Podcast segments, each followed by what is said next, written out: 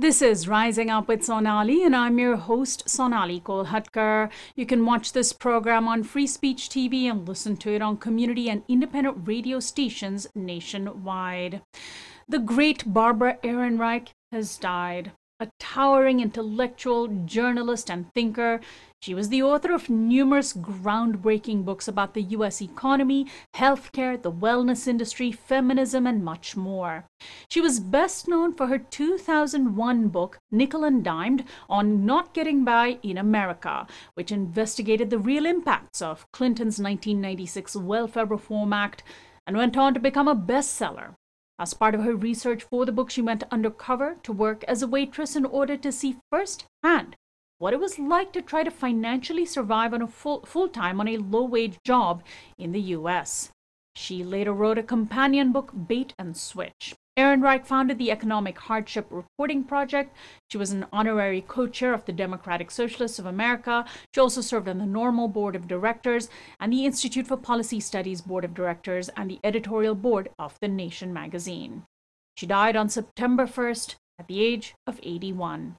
In 2009, just as the Great Recession was in full swing, Ehrenreich wrote another seminal book, Bright Sided How Positive Thinking is Undermining America. I had the honor of interviewing her by phone about it, and today we'll replay that interview.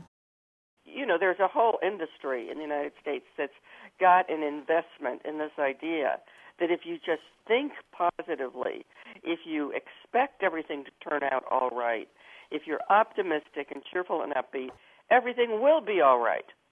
And that's a, that's an industry you mentioned the the coaches, the motivational speakers, the um, uh, inspirational posters to put up on the office walls.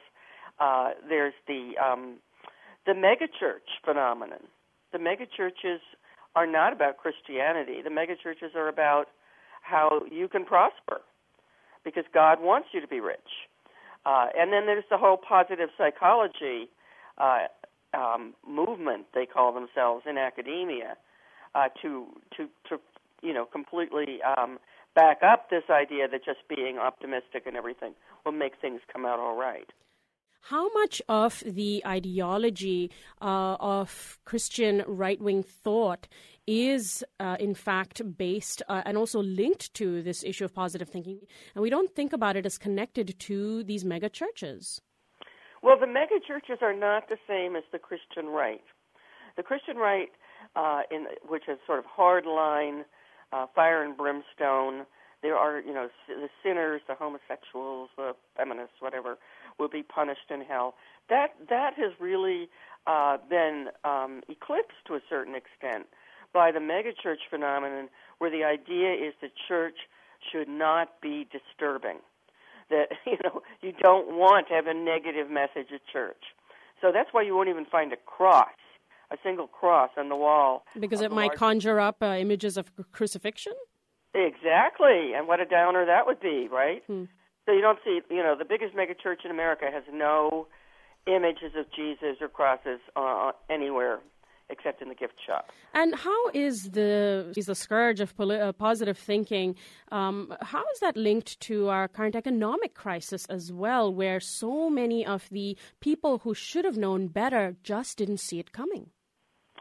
Because you know, American corporate culture has been saturated with this positive thinking ideology, uh, especially in the 90s and this decade. It just grew and grew and grew. Um, it grew uh, because corporations needed a way to manage downsizing, which really began in the 1980s. And so that that was their message. You're getting eliminated. You're getting you know your reduction in force, but it's a really an opportunity for you. It's a great thing. You've got to look at this positively. Don't complain. Don't be a whiner. You're not a victim, etc. And also, the other the other uh, purpose of this in corporate America has been to extract more work from those who survive layoffs. So this this ideology was all over, all over the place. You didn't want negative people in the workforce, uh, and that even meant people who raised questions or who expressed doubts example, about whether subprime mortgages were a good investment, mm. uh, things like that, whether the housing um, boom and was a bubble or not. People were fired for raising those issues in the build up to the economic meltdown of 2008. And then there's also things like uh, under the Bush administration, Katrina and the wars in Iraq and Afghanistan. Uh, talk about President Bush as the sort of ultimate cheerleader. And it was interesting in your book, you point out the fact that cheerleading is a uniquely American phenomenon. And until you said that, I hadn't really thought about it, but it's true. He was a cheerleader, and then he continued that role as president. I think he saw the presidency as uh, as an extension of that role. I mean, he he often said, you know, that he his role was to exude optimism, you know, and and to just be the optimist in chief. Uh, so we, we'll we'll all remember the build up to the invasion of Iraq, uh, how easy that was going to be, the cakewalk, etc. Uh, I I don't think you know there was a again, I think there's a case where you had a, a bubble that, that the decision makers were in, where everything had to be positive. And Condoleezza Rice said uh, to Bob Woodward after, um, you know, I don't think when she was in office anymore, but she said you couldn't, she couldn't raise doubts about Iraq uh, to President George W. Bush because he hated pessimism. Hmm. You know, that would be a doubt would be pessimism. Pessimism is a bad thing. So you got to, you can't have that. And I think that something of that spirit must have been must have kept people from seeing the grave threat to New Orleans because there had been plenty of warnings. You know, there had been warnings. There had been a series in the uh, uh, Times Picayune newspaper in New Orleans uh, just a, a year or two before Katrina. Uh, Scientific American had weighed in the levees were not going to hold if a Category 5 storm came along. And yet, you know, why worry about that bad things in an atmosphere that everything where you know you just try to think of positive things happening. I'm speaking with Barbara Ehrenreich about her latest book, Bright Sided How the Relentless Promotion of Positive Thinking Has Undermined America. The cover features a very cheerful looking blue balloon with a smiley face uh, printed on it. Uh, Barbara, so there's this aspect of how the, issue, the positive thinking is sort of a uniquely American uh, phenomenon, it seems, or at least uh, it starts here and has been spreading to other countries, and how it uh, really does affect our ability to judge uh, when bad things are about to happen. But then there's also the sort of insidious link with the with healthcare in America. Your own personal struggle with cancer uh, has, I think, brought you up close and, and, and center to the uh, positive thinking industry that also has uh, the philosophy that if you just think positively, the you know things like cancer will go away, uh, and that uh, the flip side of that, of course, is that if you do have cancer, maybe it's your fault or any other number of diseases. Uh, tell us a little bit about how that how, how you came to experience that front and center. Yeah, I don't think I would have even thought of this idea of positive thinking as an American ideology if I hadn't had this personal exposure eight years ago when I was being treated for breast cancer and, you know, reached out for support on the internet and uh, as a a good feminist, I thought that's what I should do, and I'd find other women who would share their experiences and help me through this. But what I found instead were these constant exhortations to be positive about the disease, uh, to be cheerful and optimistic. I was not in a positive mood about it. I don't know it seems odd I have to justify that, but mm-hmm. know, for one thing, why do we have an epidemic of breast cancer? Right. We don't know what causes it. And for another thing, uh, and this relates to all cancers, um, why are the treatments so barbaric? I mean that. I mean, I'm quite serious. I think chemotherapy is like a sledgehammer. It's extremely toxic to the body. Uh, so I, that kind of thing was in my mind. And I was being told by, you know, other women I encountered on the web, oh, you know, Barb, you won't get better unless you think positively. And that made me so mad, too, because it would seem to me like victim blaming. That if I didn't get better, it was my own fault uh, which is the same thing in a way. You know, people who are laid off are told, well, if, you have a positive attitude, you'd get a job. It seems the basis of the very uh, po- popular best-selling DVD and book, The Secret. Oh, absolutely.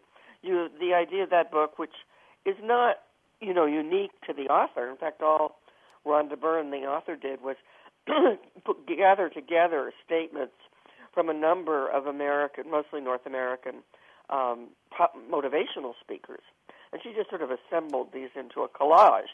But there, the idea is you can have anything just by concentrating your thoughts on it and sending vibrations into the universe to bring it to you. it's delusional. And in, in your book, you, uh, you cite this uh, bizarre other book called The Gift of Cancer, A Call to Awakening, that, quote, cancer is your ticket to your real life. Cancer is your passport to the life you were truly meant to live. I mean, is this, uh, where, how American is this? Is this really something that you don't see very much in other countries? Well, I, I think it's grown in other countries because we have been exporting this kind of ideology. It's very strong here, though. I mean, Lance Armstrong has said that cancer was the best thing that ever happened to him. Hmm. And now that's really putting a, a bright, a smiley face on this.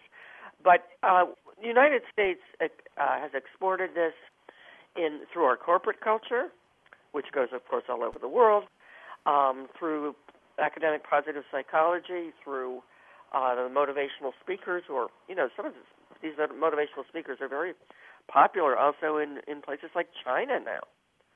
Uh, so we're definitely um, sending this around the world. But it's it's crazy. How are we going to deal with a threat like cancer if we treat cancer as a nice, warm, wonderful, fuzzy thing that happens to people with lots of pink ribbons?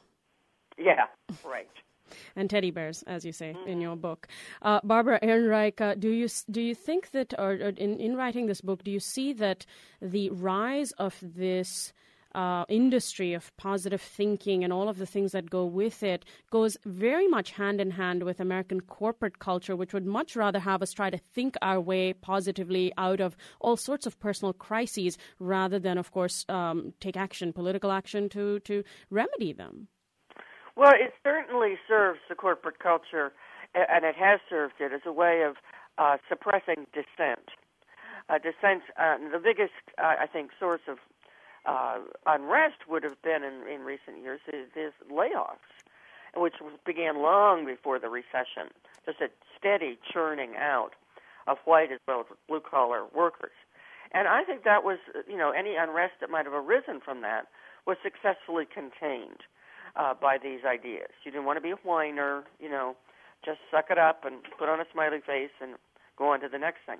But it finally gets uh, corporations in terrible trouble because if you're, you know, when the top people too start believing that you can have anything you want and that everything is in your mind, really. Well, I don't, you know, we don't want them managing our collective wealth, and that's what happened. We gave it to them, mm. you know, to manage and to invest or do what they wanted with, and uh, they uh, screwed up on a scale of what three to five trillion dollars lost because nobody could say this is crazy. We, you know, can't have this whole boom based on inflated real estate prices and subprime mortgages and debt, personal debt. Right. Uh, finally, in the last couple of minutes we have left, uh, there's also this insidious attempt to equate uh, the power of positive thinking um, with sort of scientific, uh, something that has been scientifically proven. Um, can you talk about how, what are the, some of the ways in which the industry of positive thinking uh, tries to gain legitimacy? Uh, and I'm sure I'm probably offending some of my listeners here who, um, you know, who, who who have faith in, in this approach and, and in this way of, of life. Well, I'll give one example, Sonali, is the um, cancer case. You know, we there is there are studies, big meta statistical studies now, um, showing that you know there isn't an effect of your attitude on whether you recover from breast cancer, lung cancer, and a number of other cancers that have been studied. So we can just forget that. And actually, that's so many people I talk to uh, as I go around talking about bright sided will say it is a relief to know that that they were so oppressed when they were being treated for cancer or are being treated for cancer by the idea that it was all their fault, that, that they had like two illnesses one, the cancer, and two, the negative thinking that was keeping the cancer from going away. Hmm.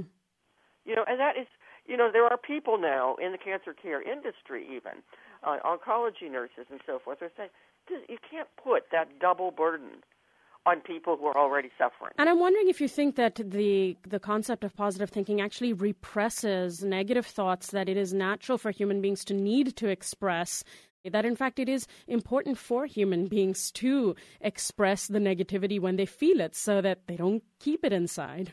Yeah, but they won't express it if they're going if they know they're going to be greeted by somebody saying, "Oh, you're being so negative. Why don't you think positively?" Right. I mean, we uh, seem to have a huge empathy deficit in our culture where we don't want to listen to people's troubles and sufferings or you know the warning signs they see.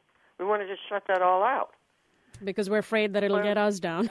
I don't know. Yeah, yeah. So I think we need, you know, pe- there are a lot of people who need to be listened to, and even if we don't particularly want to hear what they have to tell us.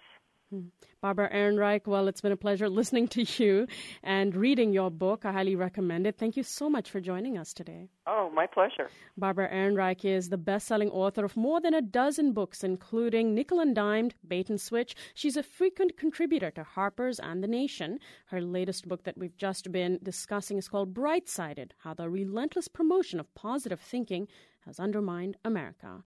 You've been listening to an interview with the late, great Barbara Ehrenreich that I did in November 2009 when her book Bright Sided first came out. Barbara Ehrenreich passed away on September 1st at the age of 81. She leaves behind a towering legacy of journalism, critique, and intellectual work especially on issues of economic and gender justice. I'm Sonali Kolhatkar. You can access this and other interviews on our website, risingupwithsonali.com, by becoming a subscriber. Find our audio podcast on iTunes and Spotify, and follow us on Facebook, Twitter, and Instagram at RU with Sonali.